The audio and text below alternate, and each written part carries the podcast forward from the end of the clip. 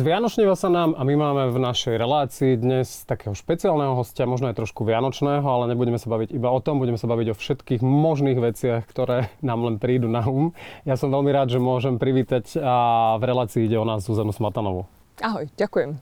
Prečo Ahoj, si bola vianočného hostia? A neviem, mám pocit, že tým, že si prišla, ja, ja, ja to hneď aj vysvetlím, a tým, že si prišla ty do redakcie ako súčasť poroty, okay, tak súťaže moje najkrajšie Vianoce, tak si taký trošičku vianočný host. Berem späť. Povedz mi, aké boli tie kresby? Veľmi pekné. Naozaj, že ma očarila tá brutálna farebnosť. Akože deti majú neuveriteľný, neuveriteľnú schopnosť kombinovať všetky farby cez všetky. Akože nemajú taký ten zákon niečoho, že táto sa hodí k tomu. Nie, nemajú to proste. Idú jedna za druhou a to je, to je pekné, to je také voľné. Pekné. Ilustrácie dokážu byť aj veľmi výpovedné. Ide, alebo išlo na teba niečo z tých krezieb také veľmi špeciálne, možno aj čo Problémy ťa prekvapilo? No, mo, možno, opýtam sa aj na to. Mm, Vieš čo, e, veľa, veľa detí kreslilo rodinu, rodinnú atmosféru, ako to majú doma zrejme, išli ten obraz. Takže vyzerali to byť veľmi pohodové rodiny. A deti, deti veľa kreslili aj sneh, snehuliakov, naozaj ako keby to, čo zažívajú, tak sa veľmi odrazilo na tých obrázkoch. O tebe to nie všetci vedia, ale ty si okrem toho, že spievaš, si aj, aj kreslíš. A teda dá sa už povedať, že si ilustrátorka, keďže máš za sebou dve nailustrované knihy. A Čím je tá umelecká realizácia v rámci kreslenia pre Zuzanu Smatanovú iná ako to spievanie a, a skladanie hudby? No ono to je, pre mňa to je návrat do detstva a mm, ja som, ja si myslím, že ak by som sa mala pozrieť na seba do budúcna, tak ja pri tom kreslení skončím asi aj. Že nie som tá vyslovene spevačka, ktorá bude do svojej 70 skotačiť na pódiu a myslím si, že skončím mm, v nejakom čase, kedy ja verím, že v rozumnom takom, aby, aby to bolo v poriadku aj pre, pre mňa, aj pre poslucháčov a budem kresliť, lebo ja sa v tom vidím. Ja som naozaj, že už od troch rokov si už rodičia veľmi rýchlo všimli, že, že kreslím inak trochu ako, ako trojročné deti v mojom veku. Aj môj brat možno do, doteraz nekreslí lepšie, ako ja v troch rokoch. No a... Čabracho. Ale akože hej, že tam to trošku, myslím, že to z otcov talent sa podpísal na mne, takže mm, pre mňa to je mm, strašná sloboda. Ja som trošku introvert, čiže to kreslenie doma pod lampou je proste pre mňa taký môj svet, môj... Taký strašne to mám rada, taká, taký relax. Ilustrovala si dve detské knihy, rozprávkové knihy. Vieš si predstaviť, že by si sa realizovala napríklad pri dospelých témach, pri komiksoch, alebo, alebo teda raz naozaj dokonca veľmi špeciálnym, špeciálnym typom kreslenia je potom karikatúra, alebo nejaká kresba, ktorá v zásade reflektuje mhm. spoločenské dianie. Všetko som tak trochu skúsila a jednak aj som robila na strednej škole uh, komiksy, ilustroval som nejaký časopis. Všetkým som si tak trochu prešla, ale najviac ma chytila tá detská ilustrácia. Ako keby najviac sa v tom viem orientovať, najviac ma baví hrať sa s, s vecami, ktorým dávam charakter. Čiže ako keby, keď by som dostala príležitosť robiť nejaký komiks alebo robiť niečo naozaj že pre dospelých, tak sa s tým popasujem, ale tá komfortná zóna je pre mňa tá detská ilustrácia. V jednom z rozhovorov si priznala Zuzka, že keď si vlastne vytvárala ilustrácie pre knižku Petra Naďak vlastne k jeho skladbám, tak tam prišla z jeho strany trošičku cenzúra, že sa mu nepáčili krávské vemená. Yes, no, no tak to hej no. No a nebudem sa teraz pýtať na Petra Nadia, ale naviažem na to trošku inou otázkou. Ako ty vnímaš ako umelec uh, situácie, keď napríklad ministerka kultúry povie, že ju vyrušuje obraz z dvoch boskavajúcich sa mužov a že v zásade jedného z najvýznamnejších súčasných slovenských výtvarníkov takto odloží a, a skritizuje. No ja tomu nerozumiem, lebo umenie je tak slobodné, môžeme úplne fakt čokoľvek. A nerozumiem tomu tej cenzúre, fakt nie. A ako nechcem vyslovene sa teraz akoby vyjadrovať k pani Šimkovičovej, proste nechcem, lebo nechcem tu motať veľmi politiku, ale ten rozhľad a také, taká tá otvorená hlava a, a rešpekt k umelcovi, to myslím, že by trošku mohla ešte mať. Vieš si predstaviť, že by ti niekto scenzuroval tvoje pesničky, že nemôžeš spievať o svojich pocitoch alebo o tom, ako to cítiš celé? Neviem. To kedy si bolo, ale neviem si to predstaviť teraz aktuálne. Môžeme si to len vážiť, že, že taká doba nie je. Ja dúfam, že nepríde. Ty si priniesla, myslím, že to bol koniec oktobra, keď vlastne vyšiel tvoj ostatný album, volá sa Rozprávač. Ten, ten, ten storytelling, to rozprávanie je tam asi veľmi dôležité. Mm-hmm. Je, je, no. Lebo ten album, ja vždy nejakým albumom uzavriem nejaké svoje životné obdobie, to tak mám. A práve mm, Rozprávač je o tiež veľmi ťažkom mojom životnom období, ktoré som vlastne do toho albumu chcela dať a chcela som sa podeliť s ľuďmi o to, že čo som si prežila. Prežila som si vyhorenie, prežila som si ťažkú depresiu a ono to možno z toho pôsobí, že ten album je ťažký a depresívny a smutný a nie. Ako, ale nie je. Je práve, že mm, z toho pohľadu sa snažím byť ako ten posluchač a, a že je skôr taký plný nádeje a takého vyrovnávania sa s tým, čo sa mi stalo v živote, opis, ako som sa cítila vtedy, ale skôr je tam tá nádej a, a, a nakoniec to vyliečenie, lebo ja som sa z toho dostala po dvoch rokoch teda liečenia. A veľmi som chcela aj týmto albumom vlastne poukázať na to, že kto sa trápi s tým aktuálne možno, tak eh, aby bol trošku takým svetelkom nádeje pre ľudí, že jednoducho ide to ide sa z toho dostať, lebo naozaj to len choroba v podstate, len ťažká síce, ale choroba a dá sa, to, dá sa z toho dostať. A ja som chcela poukázať na to duševné zdravie, chcem o tom hovoriť, o tej os, tú osvetu šíriť, že jednoducho ozvať sa odborníkom je to najlepšie, čo človek môže pre svoje urobiť. Keď si už začala vlastne s tému vyhorenia, ja pri nej trochu zostanem, lebo myslím si, že je veľmi dôležité komunikovať naozaj toto posolstvo. A možno by zaujímalo ľudí, lebo veľa ľudí nemá ako keby taký ten vhľad do toho, že čo vlastne cítia, čo sa im deje. A vieš ty možno pomenovať sama na sebe, keď si pozorovala prvé symptómy, ako, ako to začínalo? Áno. Aj keď ako ne, nedá sa to úplne uh, dať na nejaké konkrétne obdobie, kedy to začalo, lebo ono to tak nejak sa nabaluje. Je to také, že Uh, práve v čase rok 2018 si myslím, že to začalo tak intenzívnieť. Uh, ja som robila na uh, albume, dvojalbume Echo a ono vlastne, ja som bola, to si chcem to trošku opísať, aby si ľudia vedeli predstaviť, že naozaj som som sa vyčerpala psychicky a fyzicky, lebo fakt som tomu tej práci obetovala strašne veľa času. Od rána do večera, potom uh, fakt v štúdiu extrémne vyťaženie, potom zase koncerty, potom príprava turné. Ako niekto si možno povie, že som ten umelec na obláčiku a nič sa nedeje.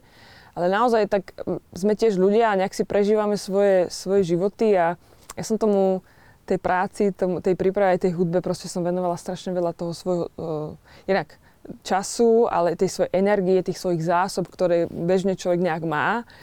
A ja som dala, ja som extrémne sa vyťažila. Čiže prišli prvé príznaky a to sa tak, to človek vidí možno na sebe, že je v extrémnom strese. Akože to je, to je tak e, aj jednak z tlaku na seba, to som vyvíjal najviac, lebo ja som potrebovala byť 120%, na 120% všetko. Si perfekcionista. Som, bola som už, okay. už, som, už som abstinujúci, tak sa to tak vraj hovorí, že som abstinujúci perfekcionista, takže áno, bola som. Všetko som chcela mať perfektné, chcela som všetko zvládnuť sama, všetko a som čokoľvek to mi položil predo mňa, tak jasne ja to urobím, daj sem. Všetko sa to ako keby nabalovalo, mala som zrazu toho veľa, čiže stres, extrémny tlak na seba. Potom som začala si, všímať, že ja som mm, nervózna fakt, že z nuly na 100. To, to som nikdy nebývala tak. To, to som si všímala, že niečo sa tak deje, že že ja som, ja som nebola takáto extrémne náročná, akoby mm, nevrlá a, a nervózna na druhých, na blízkych. Potom to prišlo, že spánok zle, m, mm, trávenie, pálenie záhy, e, kožné problémy, e, padanie vlasov, a, ja neviem, menštruačný cyklus narušený, a, také, no to, to, to, zrazu ako keby to cítiš, ale máš pocit, to je, to je dôležité povedať, máš pocit, že je to nejak v poriadku, že tak nejak žiješ. Asi sa ti ten život tak nejak akoby preklápa. Ne, nemala, si náhodou, nemala si náhodou aj také, že vlastne a, ty pracuješ v okolí, ktoré je v plnom nasadení tak. a veľakrát to okolie hovorí, ale však to je Hej, normálne, že však my to tak máme. Áno, presne, no možno, že práve, práve sa to tak zlialo s ostatnými, mali sme pocit, že ten stres máme tu okolo seba všetci, takže asi ja som to tiež považovala za normálne. Ale ako keby doma si to tak človek viac nejak všíma, že nespala som dobre a neviem čo. A potom prišli úzkosti. A to je podľa mňa ten zlom, kedy som si, si uvedomila, že niečo je inak. Úzkosti sa spustili vlastne z, už ako keby z čo, čohokoľvek, že som si uvedomila, že idem na pódium, čo ak, čo ak, eh, ja neviem, zabudnem text, čo ak mi vypadne nejaká niečo, čo ak sa niečo stane. A vtedy som ja začala strašne byť úzkostná. A to, Mm, vtedy som si hovorila, bože, niečo sa musí stať, aby sa toto, nie, toto mi nejak akoby skľudnilo, aby, aby, aby som z toho kolotoče, čo sa okolo mňa točí, aby to bolo inak. No a tak sa stalo. Tak naozaj, že jedného dňa som uh, prišla domov a fakt som sa akoby skolabovala, lebo to fakt to telo už ako keby nevydržalo. Fyzicky aj mentálne? Fyzicky skôr. Mm-hmm. Skôr som zistila, že že proste bušenie srdca obrovské, ten studený pot, tie panické ataky a už to vtedy prišlo, že vtedy som zistila, že OK, že už sa neovládam, už, už je to niečo, čo neviem ovládať, ten panický atak, tá zrazu ten obrovský, tá panika, 3000 myšlienok za sekundu, uh, máš človek pocit, že sa zblázni, um, fakt, že búšenie srdca, uh, hyperventilácia, to je niečo, čo už máš pocit, že infarkt alebo niečo, tak ja som si zavolala vlastne záchranku a oni ma zratovali a vlastne odišli s tým, že však v poriadku. Je tu, dali ma do nejakého stabilizovaného pocitu proste a, a stavu a odišli a ja som vlastne si hovorila však ako, že OK, spravili to a ide, ideme ďalej. No lenže naozaj od toho dňa sa ako keby spustili tie panické ataky 10 krát za deň. A to už som zistila, že to, to už je poriadny náklad. To je, to je, to je vyčerpávajúce extrémne. A tak sa to nabalovalo dva mesiace. No ja som vlastne medzi tým, ja už som hovorila, že to ne, nezvládam. Človek, z, fakt, že z, z, život sa mi zmenil skoro, že zo dňa na deň. A ja som išla za psychiatričkou. Naozaj som sa som zaklopala na dvere a povedala som, že že dejú sa so mnou takéto veci a ja už neviem s tým robiť, poradte mi, čo, čo to je, vysvetlíte mi to. A prešla si si týmto celým vlastne ty sama, že nebol tam ako keby nejaký podporný element, človek, rodina, blízky, niekto z kapely? Ako, ako na to oni reagovali? No, uh, videli, že, že sa s niečím akoby trápim. Uh, tie fyzické prejavy videla snáď asi najlepšie moja rodina, mama, brat, že niečo, že som nejaká veľmi unavená. Začal som byť aj extrémne apatická. Akože to je tiež veľmi dobrý znak vyhorenia, že už ťa prestane baviť to, čo robíš. Že už si úplne e, ideš skôr, že musím, že už nie, že chceš, vieš, že, že niečo, čo ťa vždy tak nejak bavilo a mal si z toho nadšenie a radosť, tak zrazu to úplne odišlo, skôr to bolo, že musím ísť na koncert, musím chytiť tú gitaru, musím ísť pre tých ľudí, už trošku je tam odpor. A to je jeden znak z vyhorenia. A vlastne už to si za na mne všímali, že už to nerobím z radosti, už to nie je to, čo ma naplňa. No a potom to vlastne prerastlo až do toho, do tých silných panických a tak to, to, aj nedalo už nevšímať si, že, že mi je jednoducho fyzicky zle. Takže Rodina, samozrejme moja rodina sa absolútne zomkla a držala mi fakt e, chrbát, palce, že boli pri mne. Ja si myslím, že je skvelá vec, že ty si to ako keby zvládla zmanéžovať celé sama, alebo teda celé sama. Samozrejme, bola tam tá podporná rodina, bola tam kapela, ale ako keby ten prvotný impuls vychádzal z tvojho vnútra. Určite, určite. Ale sú aj ľudia, ktorí toto úplne ako keby nevedia, že nevedia to pomenovať. Mm-hmm. Čo, čo, čo v takej chvíli sa dá urobiť? Akože pýtam sa na tvoj názor, lebo neviem, mm-hmm. nechcem sa pýtať na odborný názor, ale na taký ten laicky, že čo si ty myslíš, že čo v takom prípade vlastne robí? No, uh, takto, keď už sú v takom štádiu, ako som bola treba ja, tak to už, to už je zjavné. To už sa nedá akoby nevidieť na tom človeku, že sa s niečím trápi, že zrazu sa zastaví a spotí sa a je v absolútnej panike a, a je vykolajený zo života na tú chvíľu. Tak to už sa nedá, že nevidieť ak sa niekto s tým trápi, že doma, alebo má už také tie počiatočné úzkosti, s ktorými nevie nejak pracovať a, a e, tak si to tají pre seba, je dobre to povedať, akože, že aspoň minimálne rodine, že trápim sa, že mám takéto stavy, e, sa zdôveriť. Ja viem, strašne veľa rodinných príslušníkov to zľahčuje, ale však sa vyspí, daj si, neviem čo. že už musia vedieť, že tieto signály sú, už signalizujú, že tá nervová sústava, to treba tiež hovoriť, že nervová sústava je extrémne unavená kľud, uh, upustiť vlastne je to, že zmena životného štýlu. To je akože fakt, že výsledok toho celého, keď si tým človek prejde, tak musí zmeniť životný štýl, lebo fakt tá práca, to vyčerpanie, ten stres extrémny, to treba zjemniť, ubrať z aktivít, e, proste viac oddychovať, alebo minimálne tak, aký je veľký, veľká záťaž, tak adekvátne k tomu oddychovať. Stretla si sa aj ty s tými reakciami toho zľahčovania? A nemyslím v rodine, možno, že aj medzi spolupracovníkmi, medzi ľuďmi z branže, že ti hovorí, alebo veľmi často sa totiž to objavuje aj taká tá veta, že ale vaša generácia je taká precitlivá, my sme takéto nič nemali, nikto nevyhorel, nikto nemal, depre- nikto nemal depresie a, a mám pocit, že zažila si ty niečo Nie. podobné? Nie. Uh, v kapele tomu to veľmi akoby zobrali chlapci veľmi dobre. Ja som im oznámila, že chlapci, to bolo dô, asi dôležité aj pre mňa uvedomiť si, že som chorá. Lebo naozaj, to je, uh, už aj vyhorenie je diagnóza psychiatrická, takže už keď mi to pomenovala psychiatrička, bola som zrazu ako keby niečo zo mňa spadlo, že, som, že, že mi povedala, vy ste vyhorená a lieči sa to tak a tak a tak a musíte to a to. A ja sama som to prijala, že dobre, tak teraz je takéto obdobie a musím to nejako zvládnuť. A musím to vysvetliť. Chlapcom z kapely, že budeme musieť hrať oveľa, oveľa menej. Z desiatich koncertov mesačne sa to dalo na jeden, dva. Čiže oni boli skôr to príjmali, že ja som teraz v takomto stave, nikto nič nezľahčoval, moja rodina určite tiež nie. Tiež som im to musela vysvetliť, že teraz je to takto, mám takýto stav, poďte so mnou proste to prežiť, e, ja vás veľmi potrebujem. Nikto nič nezľahčoval. Takže ja som mala naozaj akoby aj to, to svoje okolie veľmi, veľmi citlivé na seba, že, že naozaj na mňa, že boli veľmi mm, takí starostliví. A bolo aj, boli aj nejaké veci, ktoré si ty musela s nimi vykomunikovať, že viete, čo toto mi nehovorte, mm-hmm, to áno, mi nepomáha? Áno, určite, určite. Dokonca ja som si zakázal televízor, čo, lebo pozeral som správy, pozeral som nejaký akčný film a vo mne to sa okamžite púšťala panické ataky. Čiže ja som si fakt zakázala televízor, keď tak maximálne nejaká rozprávka, nie veľmi s nejakými akčnými vecami.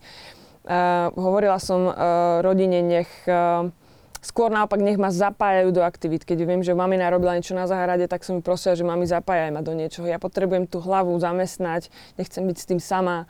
Čiže m, mm, naozaj, že ja môžem len uh, chváliť tú moju rodinu, ako to so mnou zvládla. Uh, nechcela som samozrejme, um, aby aby to presne zľahčovali, ale skôr som im nakázala, prosím, keď, keď budem mať tento stav, tak mi povedzte, že to prejde, že to bude dobre. Mm, objimte ma vtedy. Skôr som im povedala, že čo mi v tej chvíli pomôže. Uh-huh. Tak.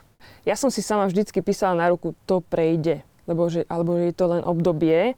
A dôležité je, ako to človek podá tomu, tomu mhm. chorému človeku, že neboj sa, že to prejde, jednak aj panický atak prejde a tá depresia tiež prejde, ale je to dlhá cesta.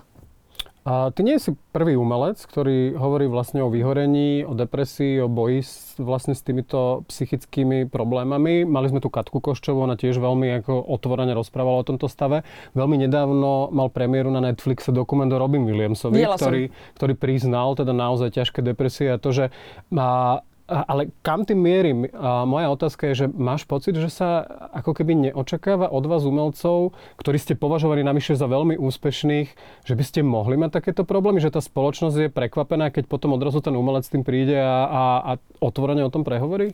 No je to zaujímavý paradox, lebo keď s tým uh, akoby niekto vyjde, akoby z umelcov, tak skôr tí ľudia, no zase ďalší, ako keby skôr, ja, ja som sa stretla aspoň s tým, že to je tá choroba tých umelcov, to nás sa netýka, hej, že, ale pritom sestričky, bože, op, tí, čo opatrujú učitelia, to, je, to, je, to nie je len choroba umelcov. Je to naozaj, sa to môže stať úplne hocikomu, kto tej svojej práci obetuje toho naozaj viac. Hej, ako keby si nemá tu, čo padla doma, teda prepáč, v práci, že, že padla, ale skôr si tie všetky veci nosí ešte domov. Takže to sme my umelci. Ale uh, možno, možno sa na to pozerajú ľudia trochu inak, že, že tým uh, veľkým cele, celebritám svetovým, od nich to tak nejak ako asi, že však to je jasné. Oni sú, určite sú všetci na drogách, určite sú všetci alkoholici a určite majú všetci depresie. Tak ja to tak vnímam, že ľudia to skôr takto vnímajú. Že sú, že to, že, že s tým vyšiel Robbie Williams, tak ja som skôr si hovorila, že no áno, čaká sa to. A neplatí možno trošku, a zase možno to, možno to budem teraz trošku generalizovať, ale uh, neplatí práve pre umelcov, že v tých najťažších chvíľach dokážu vytvoriť tie najsilnejšie platí. veci? Platí to tak, no. Platí.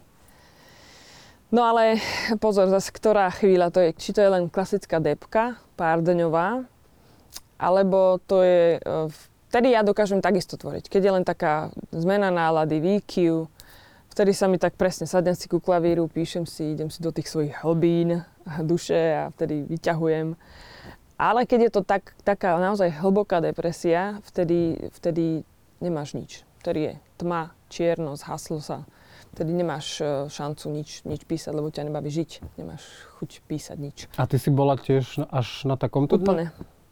Ja som bola úplne dole, úplne na čierna tma, zhaslo sa, nemáš chuť žiť. Áno, tam, to, to bolo to je pre mňa tá najtemnejšia vec z toho, čo som si ja fakt zažila, že sama som bola prekvapená zo seba, že kam sa ja dokážem až uh, dostať. Uh-huh. Ne, netušila som, že až takto dokážem byť na zemi. Ale zase považujem to za najvzácnejšie obdobie svojho života. Tak až potom, keď som sa z toho začala hrabať a už mi bolo lepšie, tak až vtedy som dokázala písať o tom spätne, že, okay, že idem sa k tomu vrátiť už ako zdravý človek idem sa vrátiť k tým momentom, ako mi bolo a skúsim ich opísať tak najdôveryhodnejšie, ako, ako sa len dá. aby som tým ľuďom to trochu priblížila, lebo nie každý sa tam dostane až tam dole. Niekto sa, z toho dostane už ako keby nie až dole, ale niekto veľmi akoby, hej, že skôr. Snažím sa to ukázať. Ale mm, áno, ja som bola až tak. Ty si absolvovala terapiu. Čo ti toto obdobie asi najviac dalo? Ako, ako, ako ťa zmenilo osobnostne? Alebo, alebo možno, že nezmenilo, možno, že vrátilo k niečomu, čo tam mm-hmm. kedysi dávno mm-hmm. pôvodne bolo. Dalo mi to poznanie o sebe. Ja som, musím povedať, že predtým, než som vyhorela, uh, ja som nebola na seba dobrá. Ak to takto môžem povedať. Že naozaj ten životný štýl, aj to, to všetko, uh, ako čím som sa vlastne k tomu dohnala, tak ako keby to nemohlo dopadnúť ani inak, hej? keď sa späť na to pozriem, lebo fakt uh, uh, aj, aj tá sebahodnota seba samej vlastne nebola vysoká. Ja som samozrejme ako žena, a ženy sú v tom výborné, sa ako keby byčujú v vodzovkách za všetko. Toto si urobila zle, takto vyzeráš a neviem ako, proste ako keby som sa vnímala zle, hej, že nie, bez, bez akejkoľvek sebalásky, lásky a vlastne vďaka tomu vyhoreniu a vďaka tomu úplne rozbitiu tej, toho svojho ja na úplne malé kúsky som sa začala skladať od začiatku. A povedala som si v nejakom štádiu, že ja sa o seba musím postarať.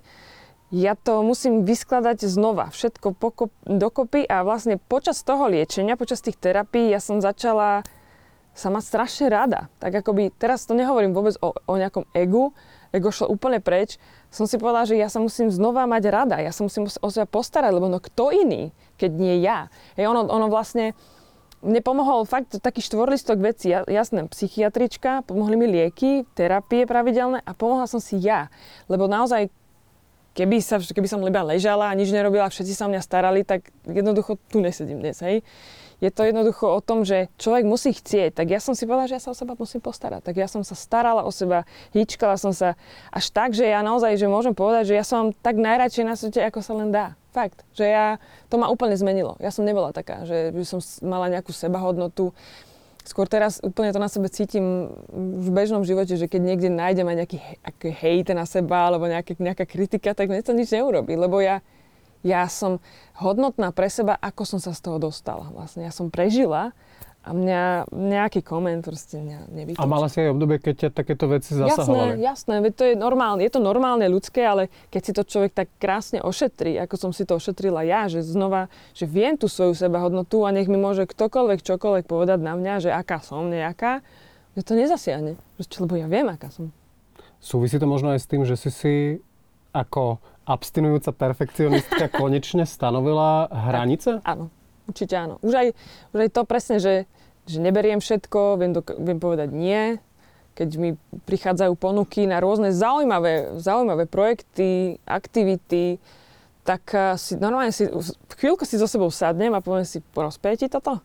Prospeje ti to, že zoberieš si 20 vecí naraz a toto nebudeš stíhať, tamto nebudeš stíhať. A zase sa dostaneš do kolotoča povinnosti, tlaku na seba, no prospeje ti to, chceš tam ísť znova? Tedy, vieš, hneď ideš späť, ako keby do tej situácie. Poviem, ďakujem, je to úžasný projekt, ale viete, ja už sa poznám, ja už to nechcem zažiť. V tej chvíli, ako keby, normálne až tak sa, sám seba, človek, ako ja, sa tak, sa tak poďakujem samej sebe za to, že som to odmietla, že som to dokázala povedať, lebo už si rozumiem. Zaujímavé je, že deň pred týmto našim rozhovorom ja som v, na Instagrame objavil včera jedno reelsko, Sharon Stone v ňom rozpráva a povedala tam veľmi zaujímavú vetu, že všetci ju zbožňovali, všetci ju mali Myslím, radi, že som ho videla kým tiež. robila presne to, čo chcú a od všetko im odkývala a ako náhle si našla hranice, že boundaries si stanovila, tak proste tí ľudia ju prestali mať radi. Máš aj ty pocit, že sa netvrdím, že ťa prestali mať radi, ale že sa ti nejak tak vyselektovalo to okolie, že, že niektorí ľudia odišli práve preto, lebo Zuzana sa rozhodla povedať aj nie? Zatiaľ to asi nebadám, ale, ale asi, asi to... Takto, Sharon Stone má za sebou ťažší prípad, samozrejme ten zdravotný, ak, ak vieme. Tak, a dokonca aj rozvod nie veľmi pekný. A ešte toto. Veci. Čiže asi, asi už aj v tom veku, ako ona je, tak uh, asi urobila akoby um, závažnejšie tie také rozhodnutia, kedy začala odmietať. Ale zatiaľ to nebadám. Ale ak to tak je, tak to nevadí, lebo ja si rozumiem. Ja viem, prečo to robím, ja už viem, čo je za rohom. A ja som, to povedala niekoľkokrát, ja som ten uh, najdôležitejší dom pre seba, ktorý chcem, aby bol v poriadku. Ja. Tvoje priznanie podľa mňa určite prekvapilo časť ľudí, aj v blízkom okolí, a nehovoriac teda asi o fanúšikoch a o tom širšom okolí, ale zároveň predpokladám, že otvorilo dvere tomu, aby sa tie iní ľudia začali priznávať. A prekvapilo ťa zase možno, že u nich, že aj oni niečo podobné prežívajú? Uh, vlastne ma to Alebo si aj... ich už vedela odčítať, že, oh, že tak u nich sa možno deje niečo podobné, čo prežívam ja. To nie, to neviem odčítať, lebo človek, ktorý je v depresii, je fantastický herec tak ako na mňa to nikto nevidel, alebo som sa snažila, aby to nikto nevidel, tak ja to neviem odčítať z druhých úplne, keď ich nemám takto pred sebou a nemám nejakú krátku komunikáciu.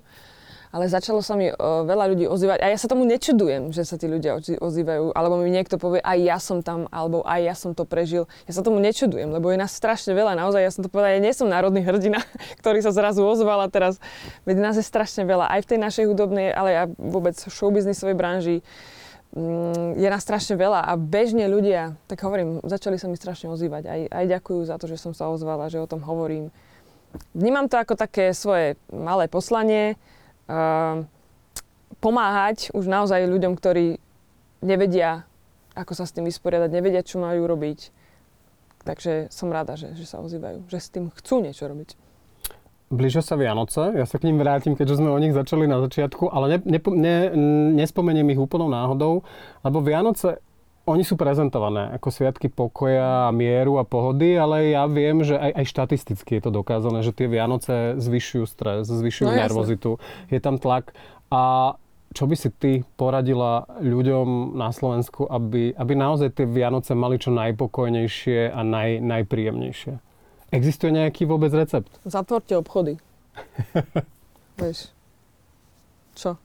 Zatvorte obchody, No ale zase marketing a, biznis. Nie, ale ako ak naozaj chceme ľuďom uh, upokojiť hlavy do takého fakt pokoja, zatvorte obchody, vypnite sociálne siete. To je, ja som najviac sa liečila vtedy, alebo teda tá moja hlava, alebo kedykoľvek aj predtým, než som vôbec mala vyhorenie. Vypla som telefón.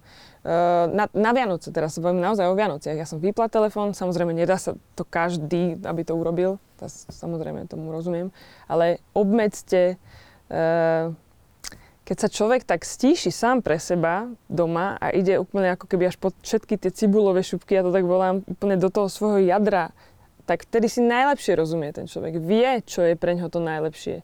A potom samozrejme prídu myšlienky, ale ja mám tam povinnosti teda, teda, a už prídu a musím toto, lebo sociálne siete teda nie, preč, všetko ako keby vrátiť sa do toho svojho úplného jadra a rozumieť si, čo mne najviac v tomto období prospieva a to je knížka, pokoj, prechádzka, to sú tie najzákladnejšie veci.